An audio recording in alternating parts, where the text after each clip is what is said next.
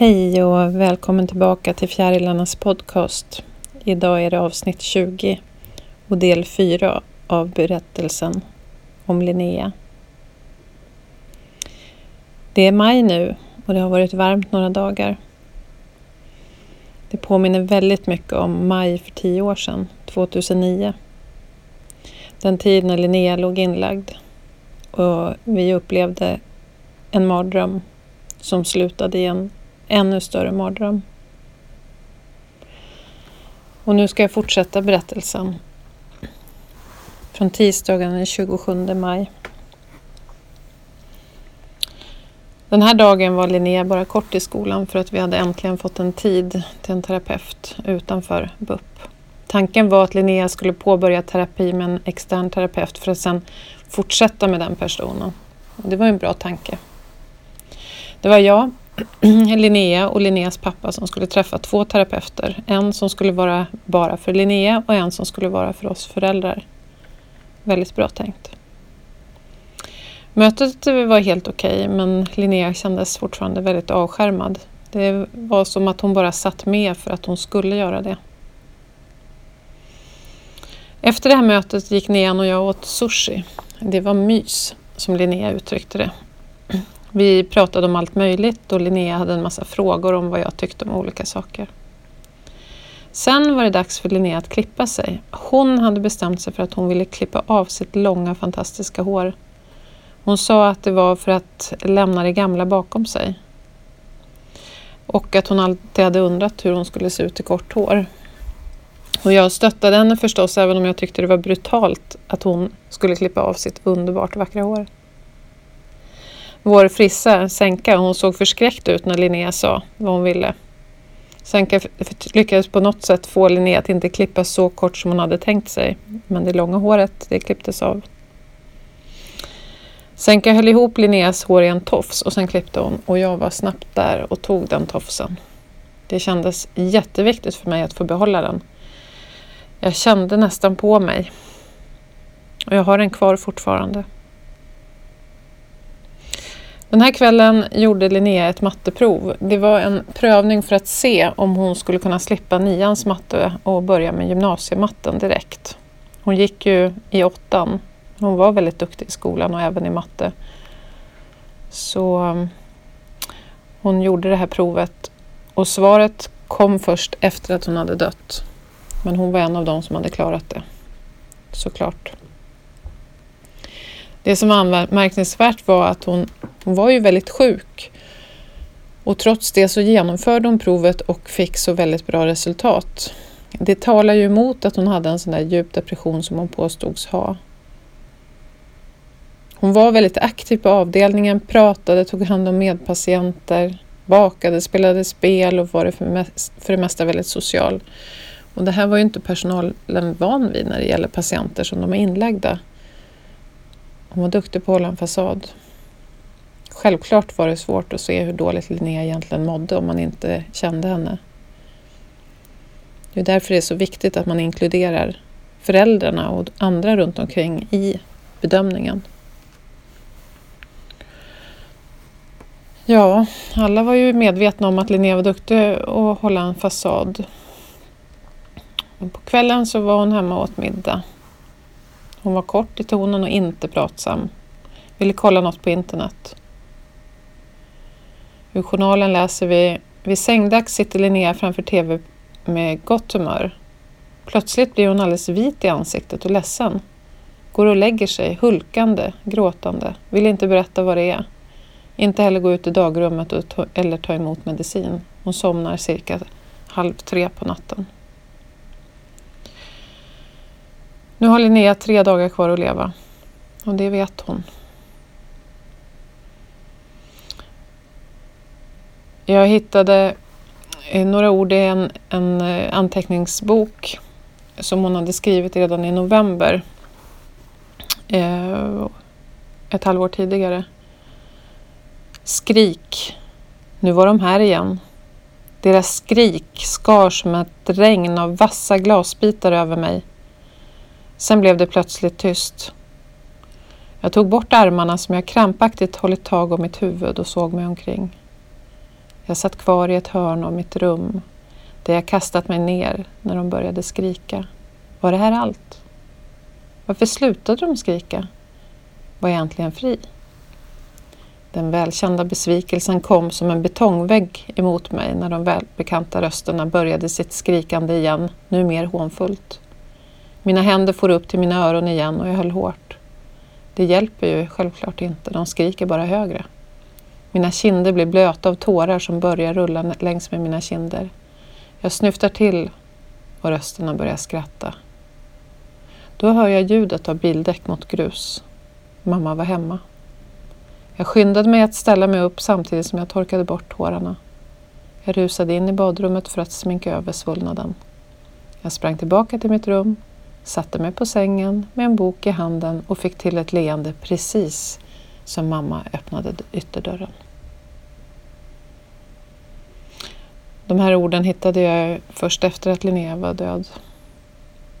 Men det framkom också att Linnea hade sagt till en vän redan på hösten innan, alltså september tjugohundrasju, att hon faktiskt hade hört röster. Och det är troligt att Linnea gick ut och in i någon slags psykosliknande tillstånd, men hon var väldigt duktig på att hålla en fasad. Vid vissa tillfällen sprack det. Hon hade frånvaroepisoder, overklighetskänslor och svår ångest. Det här var ju inget man i sjukvården tolkade som psykotiskt, utan att hon hade stark ångest och, diagnos, och diagnosen depression. Onsdag den tjugoåttonde maj. Den här dagen arbetade jag på vårdcentralen som läkare. Johan skjutsade Linnea till skolan och hämtade henne också till hempermissionen på kvällen. Då var hon hemma åt middag. Den här kvällen fick jag massera Linnea på ryggen. Hon låg på sin säng i sitt rum och jag masserade hennes lena hud. Vi småpratade lite. Jag sa, Linnea, vet du? Jag tycker faktiskt att du har verkat må något bättre de senaste dagarna. Jaha, hur märker du det? Jag vet faktiskt inte om jag vill gå in på några detaljer angående det, för att det känns som att du skulle kunna utnyttja det. Snälla, jag berättar gärna sen när vi har kommit igenom det här. Men om du berättar nu så ser jag ju tydligare själv att det faktiskt går framåt, för jag har svårt att se det. Okej. Okay. Jag kan säga som så att du har ju pratat om framtiden och om ditt sommarjobb som du också verkar se fram emot. Och att du ser framåt tycker jag är väldigt positivt. Är det så man bedömer det som läkare? Linnea var väldigt intelligent och hon var beräknande. Och efteråt har jag fått veta att Linnea sedan pratade framtid med personalen på avdelningen. Strukturerat och enskilt med var och en så berättade hon om sina framtidsplaner med stor entusiasm. Jag har också fått veta efteråt att Linnea tillät cykla själv på eftermiddagarna under den här veckan. Jag visste ingenting om det. Ingen hade tillfrågat mig om det. Ingen hade informerat mig om att övervakningsgraden var förändrad. Vi såg ju fortfarande till att hon blev hämtad till och från skolan och att hon inte lämnades ensam. För det var ju det som var överenskommet. Jag förstår nu efteråt att det Linnea gjorde var att reka ställe att ta livet av sig på. Det var ingen slump att hon valde just det här stället som hon gjorde när hon hoppade framför tåget. Hon visste uppenbarligen att det skulle komma ett tåg då. Linnea var en planerande person och hon lämnade sällan någonting till slumpen. Det är så svårt att veta att hon faktiskt planerade sin död till två dagar senare när vi myste på hennes säng. Så lurad jag känner mig. Hon lurade mig. Hon överlistade oss allesammans och det gör mig så arg. Älskade barn. Torsdag den tjugonionde maj. Linneas näst sista dag i livet. Jonas, Linneas lillebror, som då var tio år, skulle ha utflykt i gamla Uppsala och titta på högarna. Matsäck skulle fixas. Det var en sån där oerhört varm sommardag där man känner redan klockan sju på morgonen att det här kommer bli en varm dag. Sommaren stod i full blom och det grönskade överallt. Underbart vackert. Morgonrutinen var att jag först körde pojkarna till skolan och sen åkte jag till B U P för att hämta Linnea. Hon skulle inte börja förrän klockan nio och pojkarna åtta och femton.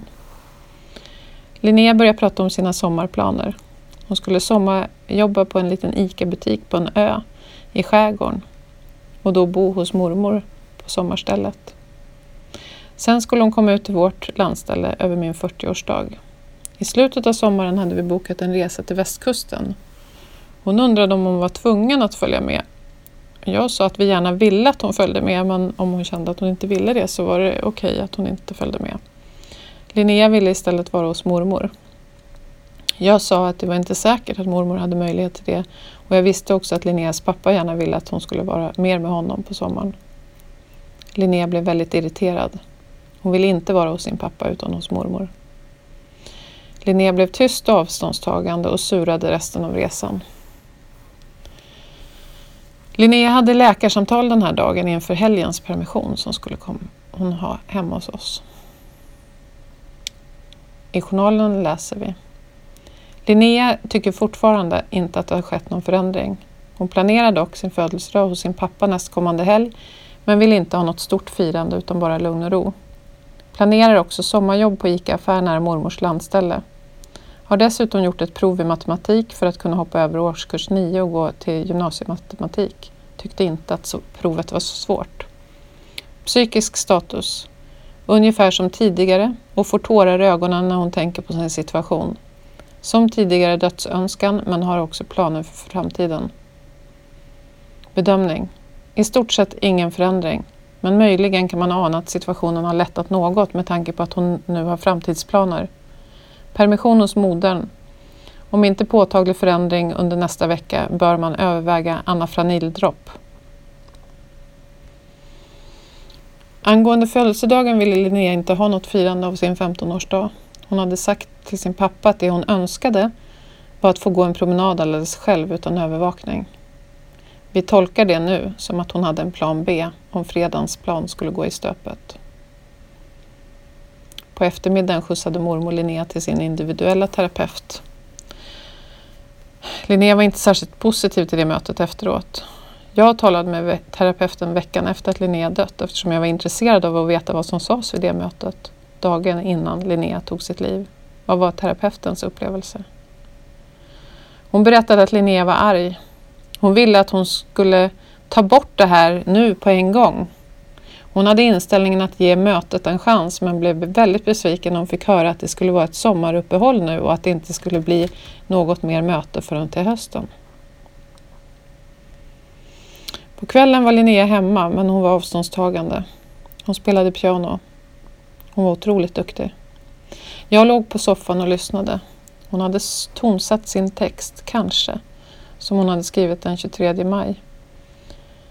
Jag fascinerades återigen av hennes förmåga att vara kreativ. Hennes förmåga att få ord och musik på rätt ställe. Hon spelade sin sång för mig om och om igen. Vackert. Sorgligt. Och fortfarande tolkade de sista orden "Ja, jag lever" som att hon hade bestämt sig för livet.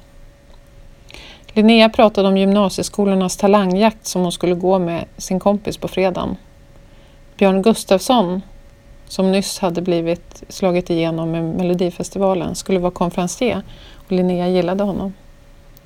Hon undrade om det var okej att hon cyklade dit.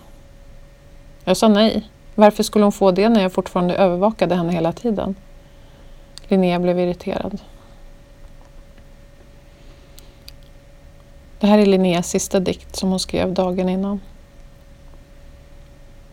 Den lilla fågeln flyger, så långt dess vingar bär. Den lilla är så blyger, ja, försynt den lilla är. Högt, högt mot solen, stannar aldrig upp någon gång. Ända bort till Nordpolen, sjunger glatt på den lilla sång. Plötsligt något händer och fågeln faller ner. Hela den vänder. Ingenting den ser. Djupt, djupt, djupt den faller. Snart fågeln slår sig. Runt om den allt eviga skvaller. Fågeln vågar aldrig säga nej. Ett hårt slag mot jorden.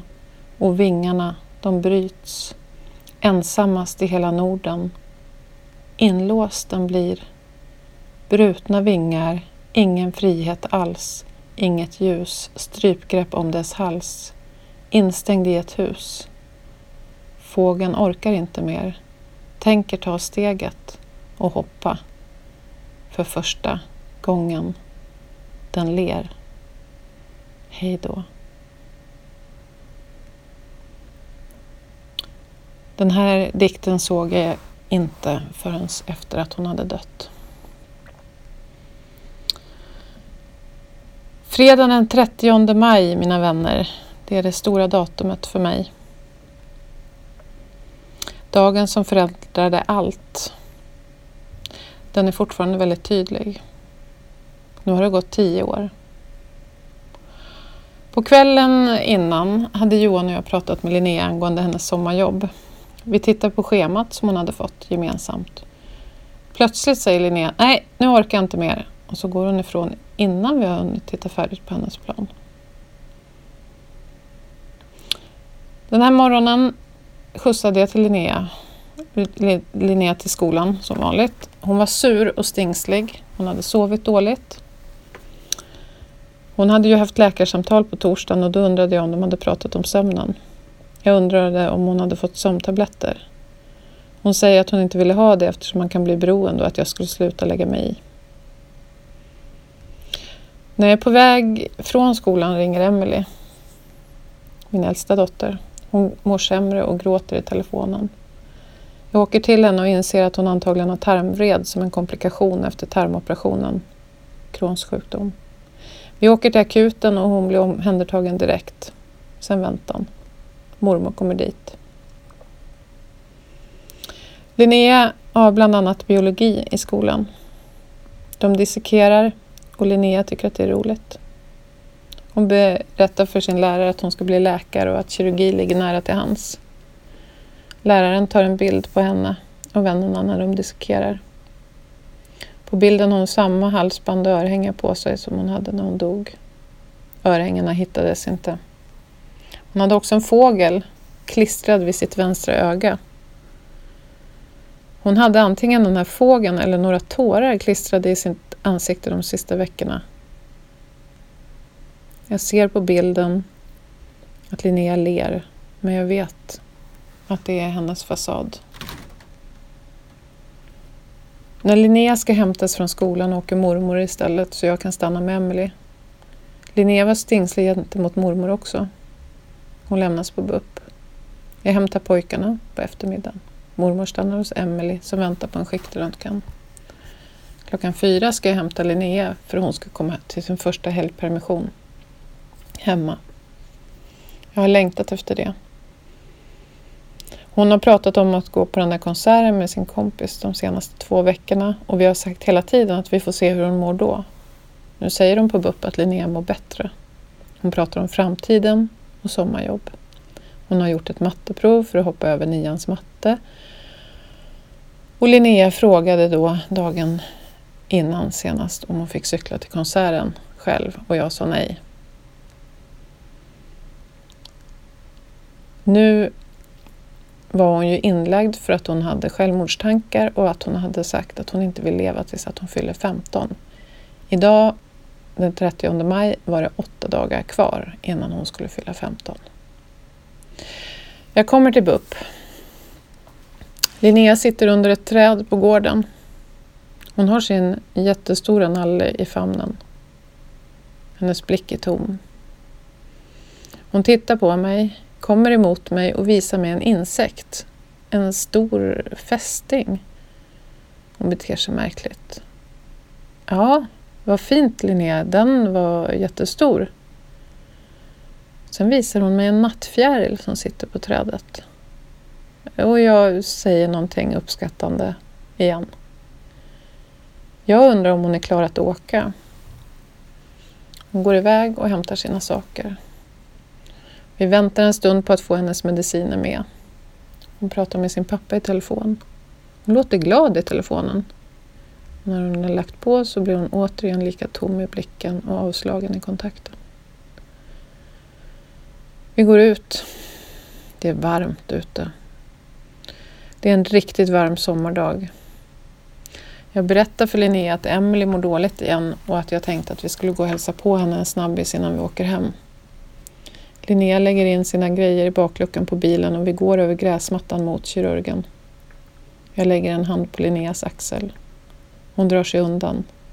Jag förstår inte. Varför är hon så avvisande gentemot mig? Det gör så ont. Jag säger att vi kan väl göra det bästa vi kan av helgen. Att jag har sett fram emot den. Att vi diskuterade det här för några dagar sedan och att hon hade möjlighet att vara hos sin pappa istället om hon hade velat det. Men hon ville inte det. Linnea tänder till direkt och undrar varför jag måste göra en stor grej av att hon inte vill att jag ska hålla min hand på hennes axel. Jag säger att jag inte förstår varför hon är så negativ till mig. Vad är det jag har gjort? Hon stannar upp vid en lyktstolpe. Hon vill tillbaka till B U P. Jag säger att vi nu gemensamt har bestämt att hon ska vara hemma i helgen och att nu ska vi först hälsa på Emelie. Jag stod på mig eftersom det var en av de sakerna de på B U P tyckte att jag skulle förändra i mitt förhållningssätt gentemot Linnea. B U P tyckte att jag lät Linnea styra för mycket. Linnea faller ihop vid lyktstolpen och börjar hyperventilera. Hon väser fram att hon måste tillbaka till B U P och prata med sin psykolog. Jag säger, Linnea, jag förstår att det känns jättejobbigt just nu. Men ångest är inte farligt, det vet du ju. Jag ser det nu som att det finns två alternativ. Antingen stannar vi här och väntar till att ångesten har gått över. Eller så försöker du fokusera om dina tankar och så går vi upp till Emelie istället. Linnea ställer sig plötsligt upp och tittar på mig som om jag vore det elakaste hon sett. Jag ligger faktiskt inlagd på barnpsyk! Ja, jag vet det Linnea och det är synd om dig. Nu svartnar Linneas ögon ännu mer. Hon går emot mig. Slår mig med knytnävarna, vänder på klacken och springer sen tillbaka mot B U P. Jag står kvar ett ögonblick. Paff. Fattar ingenting. Jag känner inte igen min dotter. Vad är det som händer? Linnea som alltid varit så mjuk och varm och resonabel. Samtidigt intalar jag mig själv att det är bra att hon säger ifrån. Jag går sakta efter henne. Jag ser hennes ryggtavla när hon försvinner in till psykologen. Det var det sista jag såg av min dotter i livet. Jag sätter mig utanför psykologens rum på en bänk. Kuratorn kommer fram och pratar med mig. Jag berättar vad som har hänt och jag gråter. Jag var så besviken över att det hade blivit så här. Jag som hade sett fram emot den här helgen tillsammans. Kuratorn stöttar mig och tycker att jag har hanterat situationen rätt. Hon tyckte också att det var dumt att Linnea sitter så länge inne hos psykologen ensam. Det vore ju bra om vi kunde prata igenom det tillsammans så vi kan fortsätta med permissionen som det var tänkt. Kuratorn växlar några ord med psykologen. Han hävdar att Linnea är alltför upprörd för att hon ska kunna prata nu. Jag väntar ytterligare en halvtimme. Kuratorn och jag fortsätter att diskutera upplägg. Pojkarna är ensamma hemma och jag skulle behöva åka hem en sväng och skjutsa Jonas till en kompis som skulle ha kalas. Vi kommer överens om att jag kan vänta till att klockan blir fem. Jag tar upp det här med konserten. Hur ska det bli med den nu? Kuratorn säger att det är inte självklart att hon överhuvudtaget ska gå på den nu när det har blivit som det har blivit. Så när jag måste åka hem så uppmanar hon mig att ringa tillbaka efter en timme för att bestämma hur det ska bli resten av kvällen. Jag åker hem. Jag är jättebesviken och ledsen. Jag hade hört Linnea inne från psykologen och jag hörde hur fruktansvärt ledsen hon var.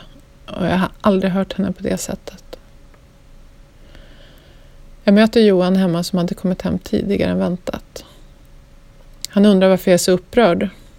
Har du inte fått mina sms? Jag hade meddelat honom när jag satt på B U P och väntade. Jag hade en väldigt obehaglig känsla i kroppen nu.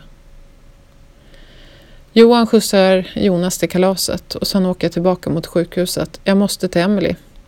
De misstänker en varböld i lilla bäckenet och hon är riktigt dålig.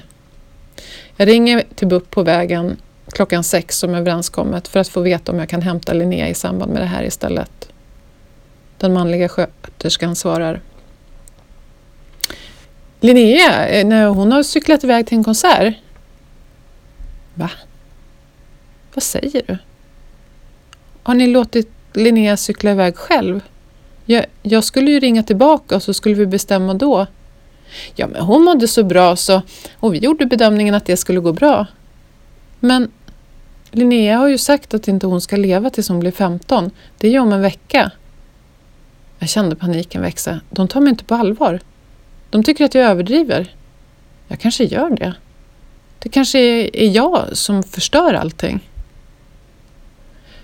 Ja, i så fall får det här vara helt på ert ansvar, säger jag till slut. Ja, ja, ja, ingen fara. Kom och hämta henne vid klockan tio imorgon du.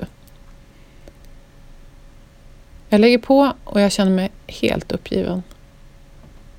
Jag är fråntagen mitt omdöme som mamma. Allt är kanske mitt fel. Det är kanske bäst att de får lösa det här på deras sätt. Jag åker till Emelie och är hos henne på kvällen. Vi sitter på balkongen på kirurgen. Emelie har fått stora mängder smärtstillande. Hon väntar fortfarande på röntgen. Det är så varmt ute. En underbar sommarkväll. Vi tittar ut över musikens hus som är relativt nybyggt. Där är Linnea nu. Hoppas hon har det roligt. Man ser även B U P från balkongen. En kollega till mig som har jour på B U P ringer mig och säger att hon har sett att jag varit ledsen och hoppades att allt var okej. Okay. Jag uppskattar det, Sandra. Jag åker sedan hem till pojkarna och Johan en stund. Jag är helt slut. Vi tittar på tv en stund och sen går vi och lägger oss ungefär halv elva. Precis när vi är släckt ringer telefonen. Det är från B U P. Vet du vad Linnea är? Frågar nattsköterskan. Nej, jag vet inte vad Linnea är. Det är ni som har släppt ut henne utan övervakning. Ja, hon ringde för en timme sedan och sa att hon var försenad men hon har inte kommit tillbaka ännu. I så fall har hon tagit livet av sig, sa jag. Sluta nu Ludmilla, jag känner Linnea. Hon skulle aldrig kunna göra det. Ja, vilken tur att de känner min dotter så bra. Jag blir nu uppmanad att efterlysa Linnea. Jag får veta att det gör man genom att ringa till polisen. Och att jag måste göra det eftersom hon är intagen frivilligt och inte tvångsinlagd. Därför, och då är det på föräldrarnas ansvar. Jag ber Johan ringa polisen. Jag är i fullständig upplösningstillstånd nu. Om Linnea ringde för en timme sedan till B U P så kanske det fortfarande finns en liten möjlighet att hon inte har hunnit ta sitt liv. Hur långt kan hon ha kun- hunnit? En timmes cykelväg. Åt vilket håll? Jag försöker få tag i kompisen som Linnea hade varit med. Jag har glömt bort vad hon heter i efternamn. Jag ringer en annan kompis för att få veta numret till henne och jag skakar och är i fullständig panik. Johan pratar samtidigt med polisen. De vill ha signalementet. De tycker att det är konstigt att anmäla en fjorton-åring efter en timme på en fredagkväll. Johan förklarar att hon är inlagd på B U P och har varit självmordsbenägen. Polisen förstod inte då varför hon var ensam ute. Och det fattar inte vi heller. Jag bestämmer mig för att kontakta Linneas pappa. Han ber att få ringa mig efter att han har pratat med B U P. Under tiden jag pratar med honom försöker Johan påkalla min uppmärksamhet. Han säger att polisen är här. Jag tänker, polisen vet att hon är efterlyst. Kanske kommer de med Linnea nu, eller? Johan beter sig konstigt. Han tittar på mig, som om det inte är bråttom längre. Jag lägger på luren. Jag går långsamt ner för trappan. Öppnar dörren. Tre polismän står där utanför. De ser väldigt allvarliga ut. De kommer närmare. De kommer in i hallen. Jag måste backa. Är det du som är Ludmilla? Jag nickar. Allt går i slow motion. Linnea är död. Han kommer närmare. Linnea är död.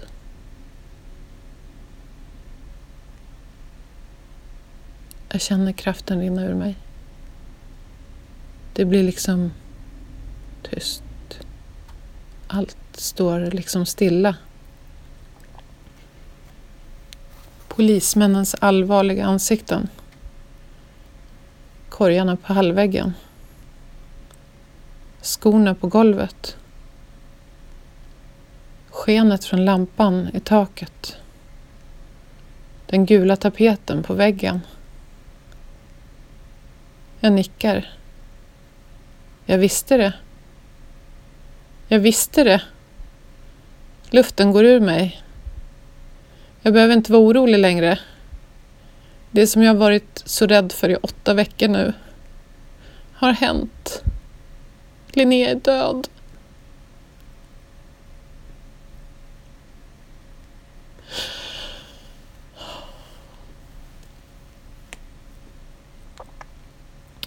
Det känns som ett vakuum. Tystnad. Ljuset. Tapeten. Polismannen som just har sagt orden att Linnea är död. Undrar om vi inte kan gå in och sätta oss någonstans. Vi gick in i gillestugan som ligger rakt in i huset och satt oss ner i soffan. De tre polismännen, Johan och jag. Vi satt länge, länge, helt tysta. Och efter en lång stund så säger polisen: vill du veta vad som hände? Vad som hände? Ja, det vill jag kanske. Just i den stunden så spelade det ingen roll vad som hade hänt. Hon var ju död. Vad innebär det här? Hur ska jag klara det här? Tankarna snurrade i huvudet. Polismannen berättade att det var de tre som hade varit på platsen. Att tåget hade kommit i åttio kilometer i timmen. Att det fanns ett vittne. Ja, då är det väl inte så mycket kvar av henne då, sa jag. Jo, det är en hel kropp. Och vi lyckades identifiera henne med I D-kortet som hon hade i väskan. Var är hon nu? Vi följde med henne till rättsmedicin och hon är där nu i väntan på obduktion. Polisen svarade uppriktigt på alla mina frågor.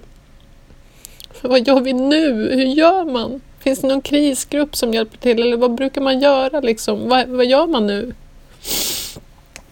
En av polismännen gick iväg och ringde ett samtal. En krisgrupp skulle komma från POSOM. Min mobil ringde. Det var Linneas pappa och jag fick berätta för honom vad som hade hänt.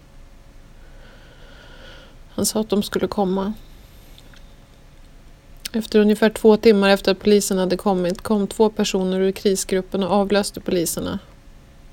Ungefär samtidigt kom Linneas pappa, hans fru, min syster och hennes man. Jag minns inte vad vi pratade om. Jag minns att de kokade te och att vi hade tända ljus och att det blev ljust ute. Vid femtiden ungefär så åkte de och vi skulle försöka sova lite. Men det var fortfarande så varmt i den heta sommardagen. Vi slumrade till. Allting kändes som en fruktansvärd mardröm och det gick inte att somna ordentligt. Hur Linnea, hur är det möjligt? Hur kunde hon göra det? Lämna oss. Nej, det får inte vara sant. Johan fanns där nära mig hela tiden. Stöttande, värmande, uppmuntrande. Ludmilla, Linnea var sjuk. Du gjorde allt du kunde. Det är inte ditt fel. Vid sjutiden på lördagsmorgonen så hörde vi att pojkarna var uppe och bestämde oss att vi först skulle äta frukost innan vi berättade. Oskar, åtta år, kommer emot mig. Jonas säger att det var poliser här i natt. Har det hänt Linnea något? Jonas hade hört något, men han hade inte riktigt förstått vad som hade hänt. Och bröderna hade pratat om det så vi bestämmer oss för att berätta. Vi tar varsin pojke i knät och säger på samma raka sätt som polismannen: Linnea är död. Och så berättade vi precis vad som hade hänt. De blev jätteledsna och de blev också väldigt arga på B U P. De skulle ju skydda henne, ni lovade ju det. Här sitter vi nu i den här varma sommarmorgonen vid köksbordet med varsin liten pojke i famnen. bröder som fått veta att deras älskade stora syster har tagit sitt liv. Deras stora förebild, Linnea, har dött. Har till synes av egen vilja lämnat dem, oss, alla. Hur kunde hon? Hur förklarar man det? Vi åt lite frukost i den här overkligheten. Vi måste se till att äta och sova. Det insåg vi tidigt. De basala behoven är urviktiga nu i den här situationen. Vi måste hitta en väg att överleva. Nu skulle vi åka till Emelie, stora syster som är inlagd på kirurgen för att hon har fått en varböld i lilla bäckenet som komplikationen till tarmoperationen som hon gjorde för tio dagar sedan. Nu ska vi åka dit och berätta för henne att hennes lilla syster har tagit sitt liv. Emelie hade väldigt svårt att ta in informationen. Stackars henne som mådde så dåligt redan innan. Jag hade ordnat så att min mamma och min syster kunde åka till Emelie så hon inte blev ensam när vi skulle fortsätta till B U P. För på natten så hade bakhåren ringt och uttryckt sin sorg och frustration. Vi hade då beslutat om ett möte där även pojkarna skulle vara med. Det var ett bra möte där de från B U P tog på sig hela skulden inför pojkarna. Er mamma har gjort precis det hon skulle. Hon tog hit Linnea när hon blev sjuk och vi skulle ha hjälpt henne, men vi lyckades inte göra det. Det kändes väldigt bra med det mötet. Vi åkte hem. Jag smsade alla i min telefonbok. Det som inte fick hända har hänt. Linnea tog sitt liv igår. Rektorn från skolan ringde och vi kom överens om hur det hela skulle hanteras. Skolpersonalen ringde runt till alla föräldrar i sex nian för att berätta. Sånt här sprider sig snabbt och man tyckte att det var bättre att få ett samtal från skolan. Personalen kallades in på söndagen för krisbearbetning och få stöd i hur de skulle ta emot eleverna på måndagen. Ganska snabbt började folk höra av sig till oss och många kom till oss under eftermiddagen. Blommor började komma. Allt var så oändligt overkligt. Två av våra närmaste vänner var med oss hela tiden. Och en annan såg till att vi fick mat. Vilken underlig dag. Så overkligt hemskt.